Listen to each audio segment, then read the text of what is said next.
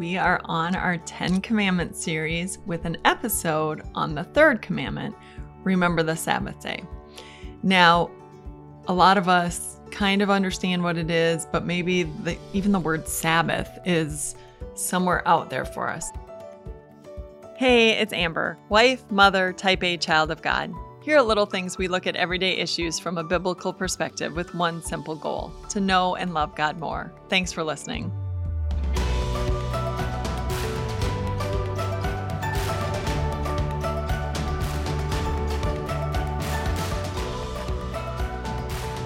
Before we get to the Ten Commandments, I want to remind you that Pastor Jeremy Mattek is also covering the Ten Commandments in his podcast, Bible Breath. If you haven't heard Pastor Jeremy teach, you should know that he is incredibly gifted at taking really hard concepts and breaking them down into easy to understand bite sized pieces.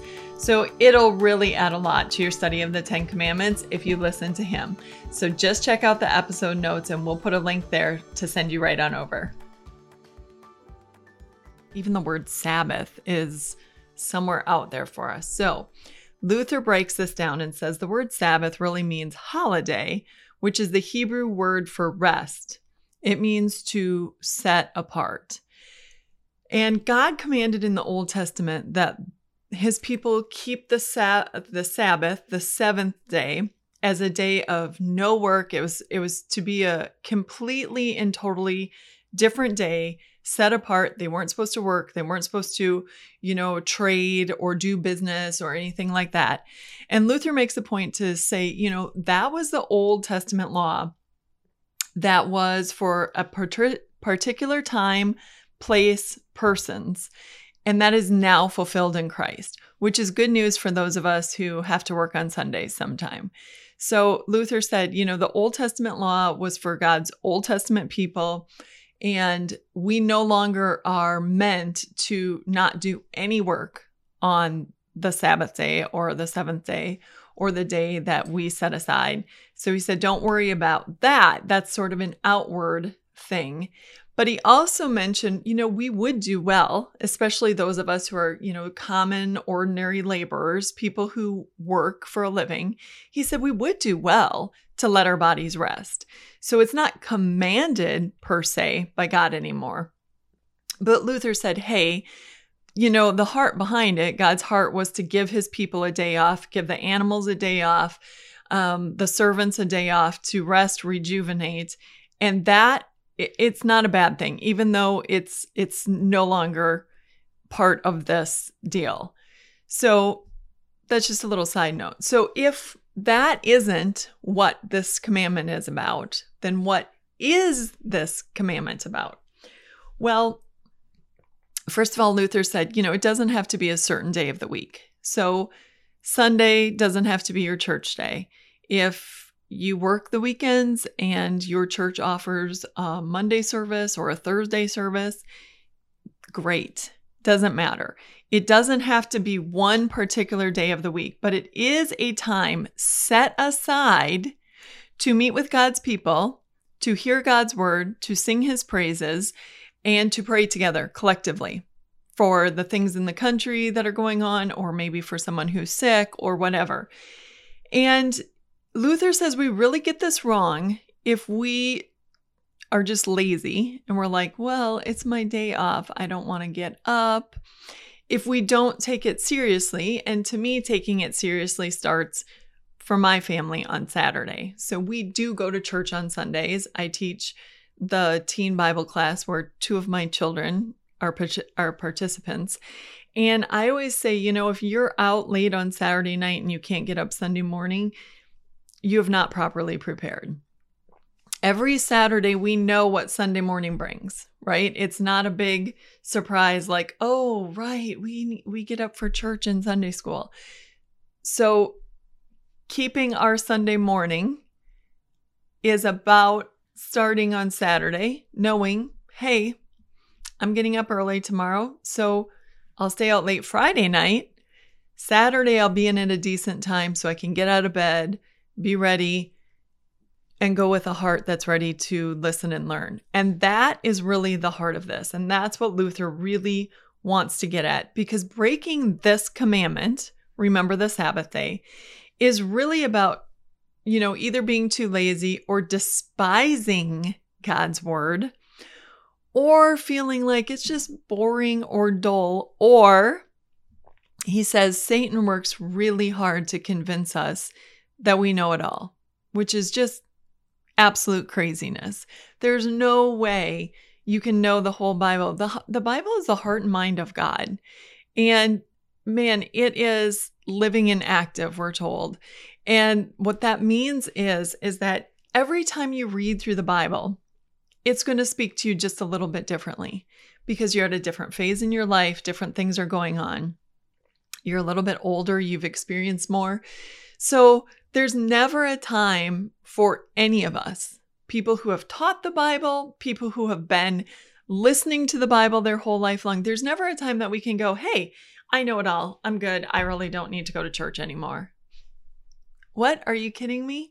God always always will um, bless us when we're in the Word. It may be that He strengthens, strengthens us or enriches us or encourages us. He may be showing us something. He may be admonishing us, warning us about something.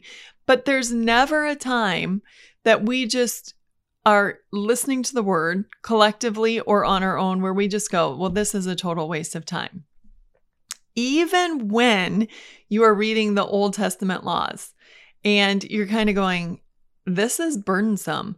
That's the point. That right there, you got it. We can't keep it. That's what it's meant to show us. You think you can do this perfectly? No way. That is what that's the idea. I can't even keep a fourth of this. How could I earn my way to heaven if I have to keep this, I can't. And so, wherever we're at in the Bible, there's always something to be learned if we are going to God with a heart that's ready to listen and learn and um, hear the things that God wants to show us. And that's the point. Luther says, really, the other way that we mess this up is when we refuse to listen and put God's word into practice. So, James 1, verses 23 to 24 say this Anyone who listens to the word but does not do what it says is like someone who looks at his face in a mirror and after looking himself goes away and immediately forgets what he looks like. What was the point of looking in the mirror if you don't even remember what you just saw? Same thing. We can go sit in church, listen to a sermon, walk away, and not be changed. Jesus put it this way in Matthew 7, verses 24 to 27. Everyone who hears these words of mine and puts them into practice is like a wise man who built his house on the rock. The rain came down, the streams rose, and the wind blew, blew and beat against that house, yet it did not fall because it had its foundation on the rock. But everyone who hears these words of mine and does not put them into practice is like a foolish man who built his house on the sand. The rain came down, the streams rose, and the wind blew and beat against that house, and it fell with a great crash. If you've ever been at the beach, my family loves the beach, and built a sand castle, you know, even if you put it at what you think is a safe dif- distance away from the shore, when high tide comes, that thing is going to be washed away. Jesus is saying the same thing. Look, if you listen to the word, but don't put it into practice, you're just on sand. You're just on this slippery foundation. You're not actually doing what it says. You're not reaping the reward and the benefit of being in the word being in the word and putting it into practice, Jesus is saying here, it's going to help you to weather the storms of life. You're not going to have to be like that crazy person going, you know, all over calling everybody you know. You are not going to believe what just happened. Okay. You're going to be like the person who has already read of God's promises, that He's in the situation, He's going to work it out for good. He will never leave us and forsake us.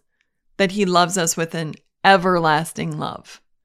You will know that so that when the storms of life come, you will go, God, I mean, I don't I don't get it. I, I don't know what to do here, but what I do know is I do know who you are because I've read in your word. And I do know that you see me because all, all throughout the Old Testament, all throughout the New Testament, I know that you were intimately involved with those people, which means you are intimately involved in my life. And I may not know which direction to go, but I know that when Hezekiah went to you, I know when David went to you, I know when people didn't know what to do, you showed them. So I'm open, Lord. Show me. Send me someone into my life to show me the right way, make the direction clear, give me a path. Help me to do this in a way that pleases you, honors you, glorifies you. When you're in the Word, you can hold God to His promises. When you haven't been in the Word, you're not going to know what the Word says. So when the storms of life come along, you're just tossing and going back and forth and and it's the worst thing ever and you don't know what to do and so you're calling all your friends and you're running around like a chicken with its head cut off and you're not even taking the time to pray because you've already forgotten who's in charge and who can do something about the situation and you don't know anything else to do. When we're in the word god grounds us in who he is and what he can do and how faithful he is. He reminds us over and over and over how much he loves when his people come to him. In fact, God gets angry when his people don't come to him. When they have a problem and they don't come to him, that's when he's like, Why am I even here? Guys, over here, remember? I'm the one who loves you. I'm the all powerful. I like to be called on when these things happen. That's what God loves is when his people come to him and wait for him and trust he's in the situation no matter what. That doesn't happen from not being in the word. That doesn't happen when we don't know the word. And it doesn't it's a, it's a lot harder to happen when we're not around God's people. I can be frazzled until I get around somebody else who's in God's word and they're like, Amber, God's here. He's got it. I love, love, love being around the elderly pillars of our church, the people who have been through so many storms. And when things come up and they very even keel, just say, God knows. Keep praying, keep trusting, you know what you got to do. Go to God. It's just the most refreshing thing in the world. That's why we keep this holy. That's why we treasure God's word. That's really what this commandment is about. Making sure that we keep God's word in its rightful place in our life. So, you know, it's not an afterthought. It's not a, oh, we'll go to church if we feel like it, or if we've had enough sleep, or if it's been a good week, or if we've lost all the weight, or if our life is going well. No, we go to church because we're God's people and we love His word. And we need to pray collectively together. And we need the fellowship of the saints to keep going on. And it's not just about um, going to church on Sunday. It's about loving God's word and wanting to be in it the other days of the week. That's where we really get built built up in the word to to to sustain us and to keep us going. And again, I, I've said this so many times. I'm just going to say it one more time. Well, that's not true. I'll probably say it many more times, but find yourself one other person to study the Bible with get in a Bible study, join a mom's group at church, get in a in-home Bible study.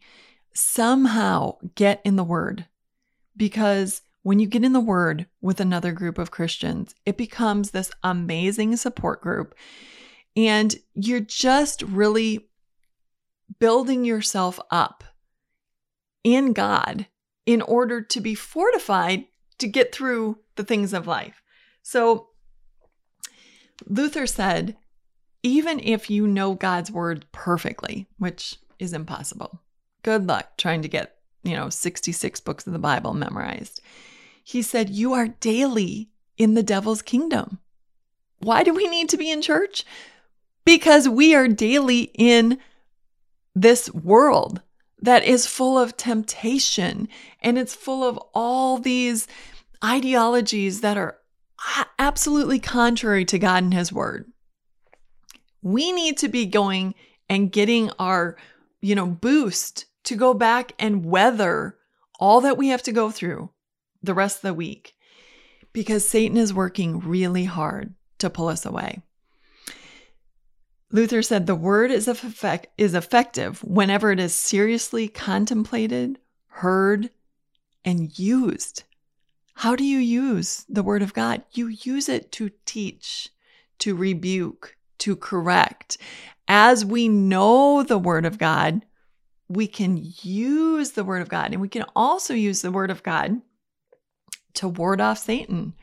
You know, when temptations arise, we can say, no, we're not going to do that, just as Jesus did. When Satan came to Jesus to tempt him, Jesus used the word of God and said, No, no, that's not true. And this is why that's not true. So when Satan comes to us and says, You are just worthless, you nobody loves you, nobody cares, you can say, Absolutely not. You know why? Because in the Bible it says, I am part of the chosen people, a holy nation, the royal priesthood, the people belonging to God. I am chosen. God chose me. I'm holy. I'm set apart. I'm royal. I'm part of God's royal family and I belong. Try again, Satan. That's not going to cut it with me. When we know the word of God, we can use it to get through our days, our weeks, our months, our years. And then Luther said one other thing that I think is really, really important. He said, It pleases God more than anything we do, any other good work. So if you build a church, or if you are volunteering six or seven days a week, but you're not getting in the word, you've missed the boat.